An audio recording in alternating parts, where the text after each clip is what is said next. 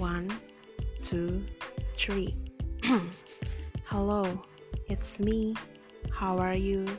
I hope you're doing fine. Salam kenal. Maaf, malam sekali.